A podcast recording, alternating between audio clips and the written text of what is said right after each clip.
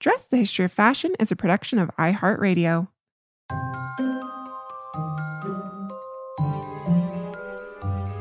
With over 7 billion people in the world, we all have one thing in common. Every day, we all get dressed. Welcome to Dressed, the History of Fashion, a podcast where we explore the who, what, when of why we wear. We are fashion historians and your hosts, April Callahan and Cassidy Zachary. So, Listener Barry wrote to us last month with the following inquiry, and I'm quoting him. He says, My wife and I have very different connotations when we see fishnets. I primarily associate them with burlesque and showgirls, but she remembers wearing them as a young girl in the 1960s and primarily associates them with much younger girls and more innocent fashion. What's the history of fishnets as a fashion accessory? And that, Barry, is a great question and an inquiry that I immediately jumped on. And it took me way back into unexpected and, quite frankly, uncharted territory for myself. This might not come as a surprise to our listeners, but fishnets are, of course, aptly named after fishing nets. uh, School of the obvious. Yes. April, it's been a while since we've put our dress detective hats on. Oh, I see where we're going with this. Yeah. If you wouldn't mind grabbing yours, uh, we are heading back in history, actually, quite far back, maybe the farthest we've ever gone. We're going back 28,000 years. I think we might need more than a hat for that, just saying. But I'm ready whenever you are. I'm so sorry to disappoint you, dress listeners, but women were not, in fact, wearing fishnets 28,000 years ago that we have evidence of. Yeah, I that we know of. However, in 2018, archaeologists in South Korea found 14 limestone sinkers. So basically, these weights that have these grooves in them that indicated that they would have been tied to a fishing net. These extant sinkers are believed to be anywhere from 28,550, I love how precise that date is, to 29,460 years old. And this discovery actually added 19,000 years to the earliest known use of fishing nets. My mind is officially blown a little bit, I think. yeah, and, and fishing nets, which are essentially fibers knotted into an open structure resembling a grid, They've been used by cultures all over the world for thousands and thousands of years, obviously. And while the net attached to those sinkers that Cass just mentioned doesn't survive, there are some really, really old nets that still do.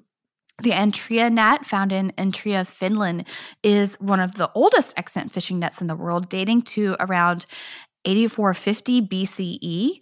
And what is especially fascinating is that this same technology used to make these early fishing nets more or less is still in use today, which is amazing. And while our fish nets might be made of different fibers, they basically exist in the same form as they would have thousands or even tens of thousands of years ago. But when did fishing nets, you know, this simple and practical device used for catching fish, casts become fishnets that we all know and some of us wear today? Well, this was not as easy an answer to track down as I was hoping. Although I am grateful to past dress guest Karen Ben Horen, who pointed me to our earliest visual source, not 8400 BCE early, but 1500 to 1520 AD early. So, you know, 500 years ago.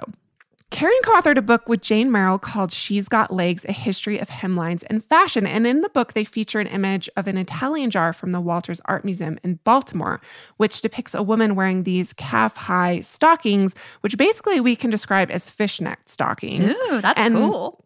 Yeah, it's pretty cool. I'll send it to you, or maybe we'll post it. And this is a painted image. So, you know, not an extant uh, example of, you know, fishnets, but we have little else to go on except that the artist took their inspiration from somewhere. So maybe somewhere someone was wearing um, these actual calf high fishnet stockings. But I mean, the question is were women wearing fishnets in 16th century Italy? We might not have hard and fast evidence that they were, but this is around the time that scholars generally agree that lace, a handmade open work fabric, was first being developed and really implemented into dress in Europe. And I know you're thinking, lace fishnets, lace fishnets. Well, stay with us here. You know, there are essentially two different types of lace, um, and and there can be many variations of those two types. But the main two types are needle lace, which um, includes a single needle and thread, or uses a single needle and thread, and there's also bobbin lace, which involves multiple threads spooled on bobbins, and then they get braided together, crossed over into many number of patterns.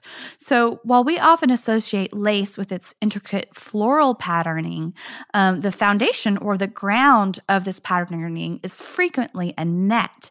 So if you look at the ground of, let's say, Valenciennes lace, you will see that it's a square or diamond mesh or like an open work, very similar, albeit smaller in size to what we associate with fishnets. So there's there's a there's usually a net background on lace or a lot of lace. Yeah, and the same can be said for filet lace, April, where patterning is achieved by embroidery on a knotted net ground. So, emphasis on the knotted because we just referenced this in relation to the construction of fishing nets. And in fact, filet work is thought to have developed directly out of the fishing net which would have been owned by any number of European communities to which it would have been an indispensable tool.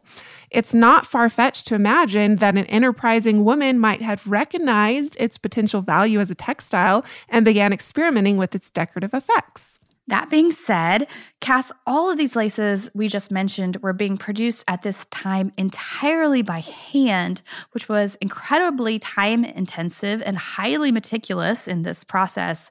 Um, and this meant that laces were prohibitively expensive to all but a few. And because of this, they really became status symbols. And it is because of this reason that we have so many amazing portraits from the 16th, 17th, 18th, and 19th centuries that have have these incredibly detailed depictions of lace. Um, you know, these men and women wanted to show off their lace, right? They're literally wearing their wealth um, on their clothing, and, and and it was an important that that the the portraitist, you know, relayed that to the viewer. But while we see the origins of an open net patterning and lace of this period, I still had a really hard time finding any evidence of handmade lace net stockings. And I surmise that these pieces were just too valuable to use as a garment, that in addition to not being seen, would have been subjected to the wear and tear of practical use because they're on your feet. You walk on your feet. Yeah. For women to even begin to consider wearing net as a footwear fashion accessory, two things appear to have had to have happened first. So, one, lace net had to become affordable and thus, you know, more disposable. And two, as an impractical garment, because, you know, fishnets, fishnet tights are nothing if not a novelty. They really have to be seen to be appreciated. It's not like they're keeping you warm or, right. or anything like that. And we're going to learn all about that evolution after a brief sponsor break.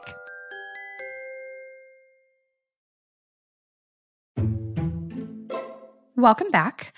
So, Cass, mechanization of textile production, as you know, would really kind of signal the beginning of the end for many of these handcrafted industries like lace, knitting, and simple sewing, because these things increasingly transition to being made by machine. And the latter two are the means by which the majority of people's socks, so we're saying sewing and knitting, um, that's how most people's socks and hosiery were made for centuries upon centuries. And we just want to say that we've received numerous requests to do an episode on knitting, but I think you and I are kind of intimidated by this topic. I know it's a huge, I mean, it's just a giant, giant topic yeah. because knitting. and there's actually entire podcast just about knitting. Yeah, it's very true. And and just diving into this topic as as you know, just for this past week or two, it's it's very clear that this could be an entire the history of knitting could be its entire podcast because it's existed in cultures around the world for hundreds if not over a thousand years.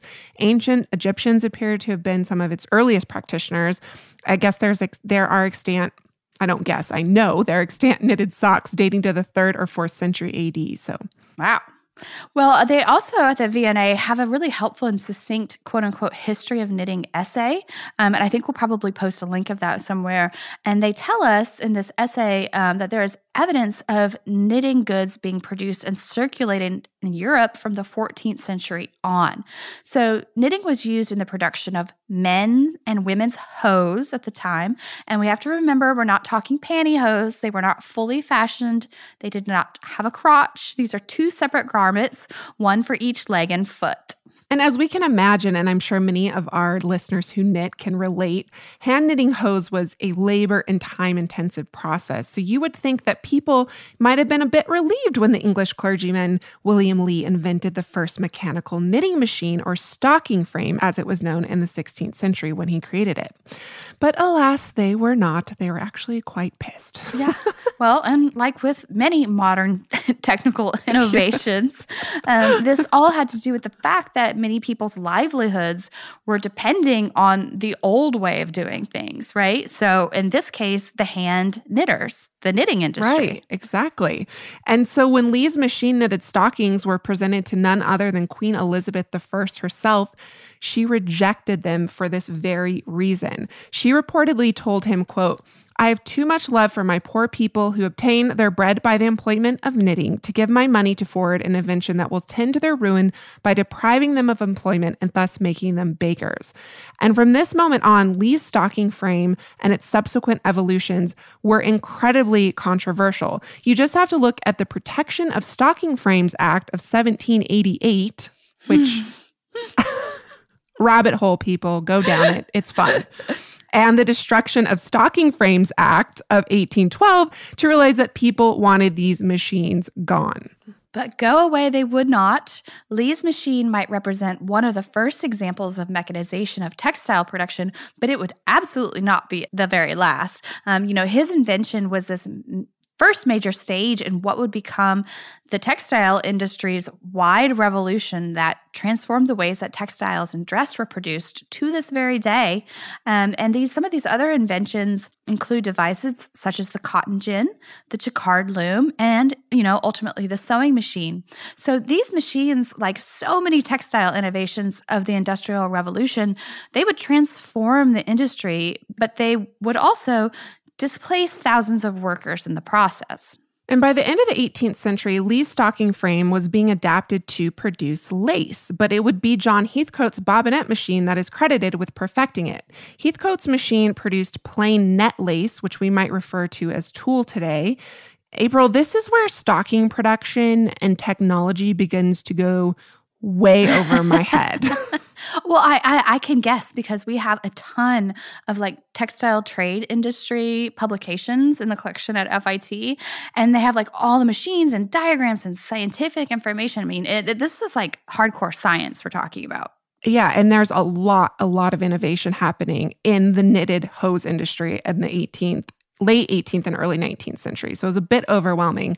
And, you know, this was because textile and specifically stocking production was incredibly you know, integral to the British economy, um, you know, and economies of the world over. So there are these highly detailed reports about its development throughout the 19th century, about the development of these knitting technologies and netting technologies.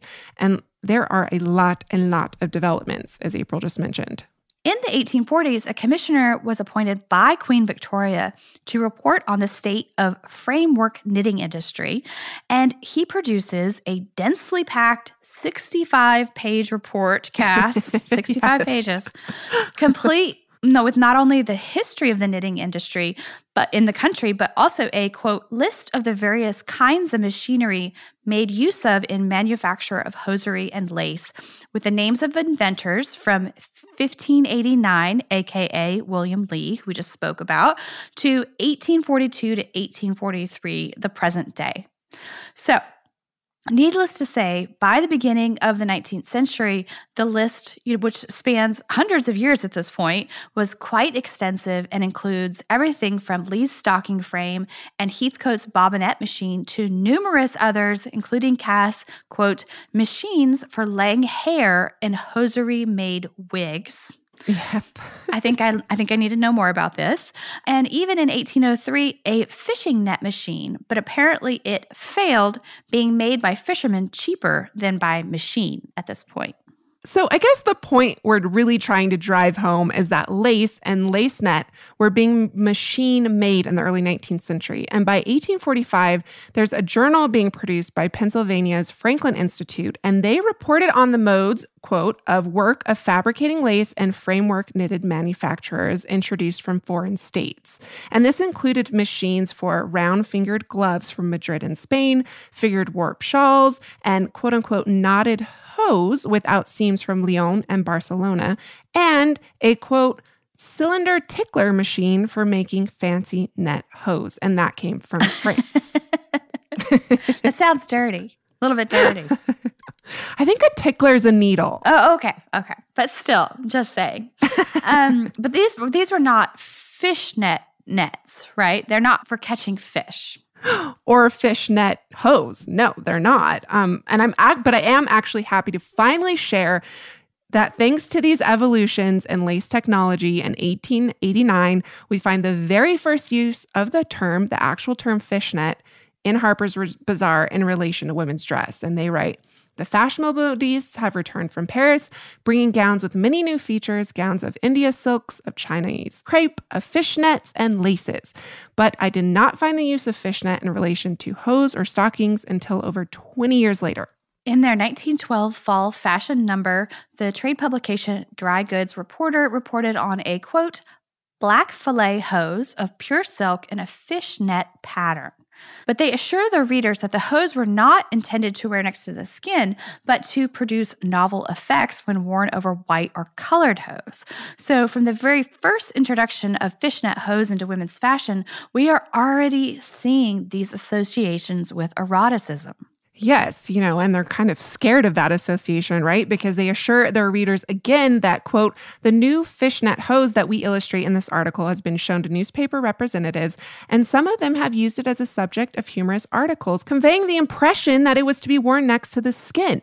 You know, so this erotic potential of this garment is literally illustrated in this article. There's kind of the irony of it because they have this woman modeling this novel hosiery. And April, we see her ankles. Oh no. What are we going to do? Scandal, shock, and awe. Um, the article continues on quote, the hose may never become a big seller on the market, but the effect produced by them is novel, and any store having at least a single pair of them for exhibition purposes could attract unusual attention to their hosiery department. So that's hilarious. They were basically like saying, Ooh, come look at these scandalous stockings. You don't have to buy them. We're not really really selling them. Just come see them. Right, right. And I mean, it remained a novelty throughout the teens, basically until 1920. And this is where we see a more widespread acknowledgement of what the dry goods reporter calls the quote unquote fishnet effect in hosiery. They even provide this humorous cartoon entitled Catch One Kind of Fish, which kind of presents this confused woman holding these striking stockings that the author saw at a recent fashion show, which, quote, appeared at a distance to be no more than a bit of fishnet bound to the leg Closer inspection revealed a body of mesh on which the network was laid. End quote. And these fishnets, unlike their predecessors, do not appear to have been worn over any additional stocking for modesty. Cass, as you know, we are going to be expanding our fashion history travel offerings this year. Mm-hmm. So you better bet that I'm going to be brushing up on my language skills with Rosetta Stone. With more than 25 languages offered, including Spanish, French, Italian, German, Korean, Chinese, Japanese, Dutch, Arabic, Polish, and so many more, that world out there is practically at the tip of your tongue. And that's right, dress listeners. For more than 30 years, Rosetta Stone has been the expert in language learning. There are no English translations, so you really learn to speak, listen, and think in that language, which is incredible. You learn by immersion, and their programs are available to use on your desktop or as an app. And let's not forget that there is an amazing built in true accent feature that gives you feedback on your pronunciation so you learn the proper accent from the very start. For a limited time, dress listeners, you can get Rosetta Stone's lifetime membership for 50% off by visiting rosettastone.com forward slash today. That's 50% off unlimited access to 25 language courses for the rest of your life. Redeem your 50% off at rosettastone.com forward slash today. Dress listeners, we often refer to ourselves on the show as dress detectives. But what if we told you that you could travel back in time and solve your own fashionable mysteries? Because you can by joining us in playing June's Journey. And April, I can't tell you how much fun I've had playing June's Journey. It's this hidden object mystery game with a captivating detective story. It takes you back to the glamour and intrigue of the 1920s with this diverse cast of characters. And basically, each new scene takes you further into the story of a thrilling murder mystery that sets the main protagonist, June Parker, on a quest to solve the murder of her sister and uncover her family's many secrets.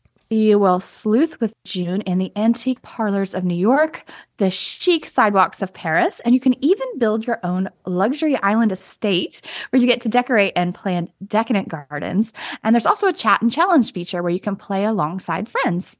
So join us, dress listeners, in putting on your detective hats and escape to a bygone age of mystery, danger, and romance. Discover your inner detective when you download June's Journey for free today on iOS and Android. Everybody in your crew identifies as either Big Mac Burger, McNuggets, or McCrispy Sandwich. But you're the filet fish Sandwich all day. That crispy fish, that savory tartar sauce, that melty cheese, that pillowy bun. Yeah, you get it. Every time. And if you love the filet of fish, right now you can catch two of the classics you love for just $6. Limited time only. Price and participation may vary. Cannot be combined with any other offer. Single item at regular price. Ba da ba ba ba. In 1920, the Underwear and Hosiery Review also reported, quote, one of the newer interpretations of the lace hose, which is expected to be worn in spite of the fact that they are decidedly extreme, is the fishnet hose. This all over lace model leaves little more to the imagination than a large meshed face veil converted it into a stocking, but it is quite in keeping with the evident effort being made in other lines to not overwork that faculty any more than necessary, and is expected to rather generally be adopted when the warm weather makes an appearance. And hemlines, we remind you, have been on the rise since 1914. So by 1920, women are revealing more leg than they ever have in the entire history of fashion. I mean, not miniskirt leg, we'll get to that in a minute, but showing your leg up to the calf, as they did here, was something totally new. And the fishnet hosiery highlighted this novel effect of a woman's leg beautifully. From the 1920s onwards, and you know, hemlines are continuously on the rise throughout the 1920s till they end just below the knee, we will see fishnet hosiery come in and out of fashion time and time again from the 1920s on. So in 1930, women wear Daily reports there's a strong tendency to fishnet hosiery resembling the one time handmade net that used to come from France for $18 a pair. Mesh stockings seem to have made a very good start toward another spurt in demand. And in 1930, that $18 would have been a staggering $280 a pair. Wowza. Yeah. So apparently at that time they were a very special item. And, and perhaps that's why in the 1930s you see the adoption of fishnet hose by the iconic burlesque performer Gypsy Rose Lee. And there's this fabulous image of her in a sequined fishnet onesie complete with matching fingerless fishnet gloves and this gargantuan hat spanning like four feet. And we found numerous references to fishnets being adopted by burlesque performers at the Moulin Rouge in the early 20th century, but no like real super concrete evidence to back it up. And all of this being said, we've already established that the revealing nature of the fishnets, their open construction, really lends itself to these erotic narratives. So, there's little doubt as to why countless burlesque performers, showgirls, pinup girls, and porn stars um, adopted fishnets into their costumes. Um, but exactly when this first happened is a little bit harder to pinpoint. Yeah, and we should also add dancers to this list of, of performers that adopted fishnets because I only found actually two references to fishnets in the Life magazine archive. You can Google search the entire archive online. It's really fun. Um, so in 1939, they wrote Fishermen grumble at new fashion, which depletes their net supply. All the little minnows, which were not caught for bait this spring, may well give thanks to women of the U.S. who have, do- who have adopted uh, fishnet turbans, scarves, belts, and skirts as items in their sports outfits. And then again in 1940, the second only ever reference is um, in regards to a new review on Broadway, and they write in the background, the chorus wearing fishnet tights is completely irrelevant but ornamental. In 1947, Women's Wear Daily reported, quote, ballet themes throw footlight on sports hose and said that, quote, fishnet stockings are dyed deep colors and then embroidered or appliqued with contrasting motifs. With ballerina skirts, they find a natural relationship enhancing the costume mood, desirable for after ski lounging or square dancing. You know, ballet, skiing, or square dancing. so, fishnets would really come to dominate sportswear related dress in the 1950s and the 1960s. You know, many people may not actually realize that Audrey Hepburn trained to be a ballerina before she was an actress. And there are many, many wonderful images of her in her dance rehearsal dress, you know, wearing a leotard and fishnet tights. So uh, we will also provide a really fabulous link to a post by the blog Vintage Every Day, and they feature photographs of the numerous sirens of the screen and stage who wore fishnets in the 1950s and the 1960s, all the way from Bettie Page to Brigitte Bardot. Yeah, there are so, so many, and it's a really fun uh, post. So we'll definitely share that with you. And this, ladies and gentlemen, takes us to the 1960s, where listener Barry's wife said she associates fishnets with adolescent teenage girls. So naturally, I called my mother to inquire as to if she remembers wearing them. By the way, April, when she heard the episode that you called your mom and asked about the Dickie, uh-huh. she asked why I did not call her. well, now you did. so I called her about fishnets, mom. So, um, you know, her report actually was not necessarily a positive one. She says she remembers wearing them. She remembers them being in colors of red, black, and white, but she remembers that they never fit her properly. So she was not a fan. And I actually looked into this a little bit, April, and apparently manufacturers did not make the connection between a woman's height and weight and the size of their pantyhose until the early 1970s. So uh, my mom also requested a feature FHM on the history of the pantyhose, something we've referenced briefly here. Another fascinating inquiry, but perhaps reserved for another day. Yeah, for sure.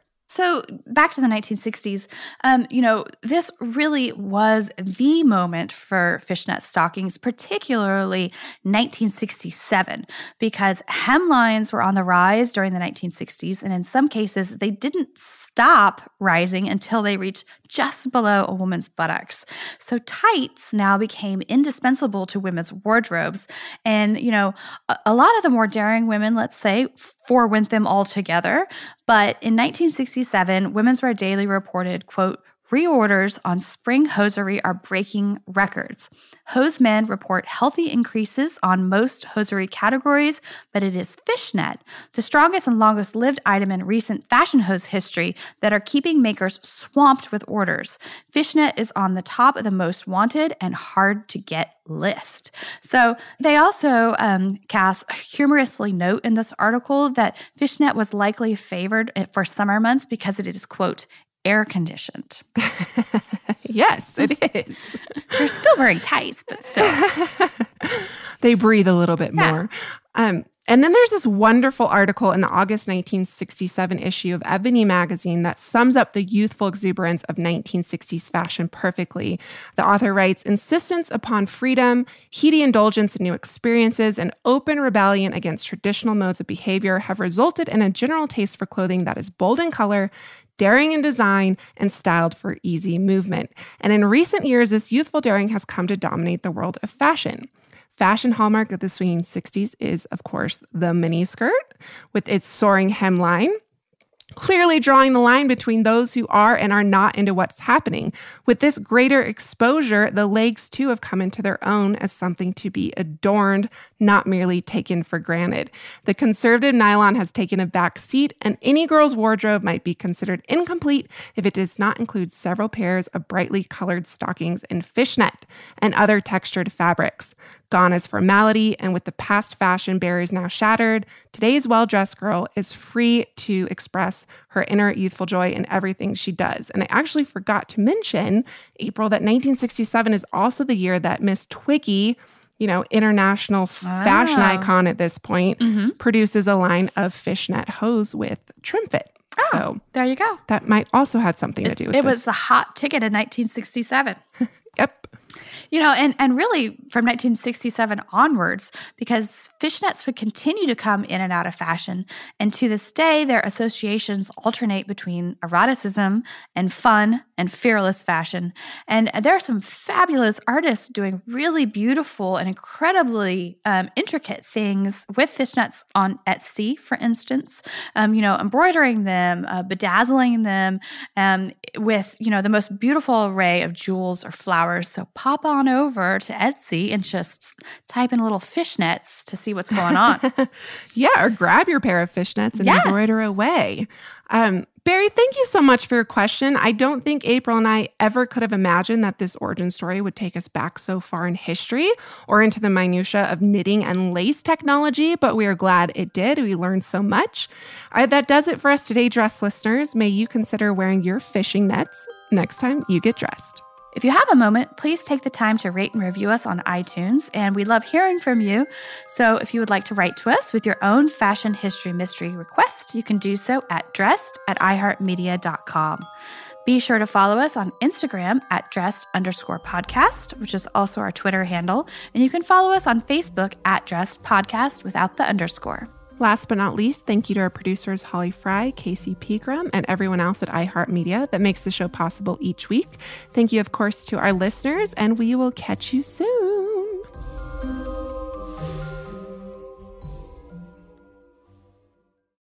Dressed the History of Fashion is a production of iHeartRadio. For more podcasts from iHeartRadio, visit the iHeartRadio app, Apple Podcasts, or wherever else you listen to your favorite shows. Mike Rowe here with a radical idea. If you want to see more companies make more things in this country, buy more things from more companies who make things in this country. I refer in this case to the incredible t shirts, sweatshirts, blue jeans, and more made by my friends at American Giant.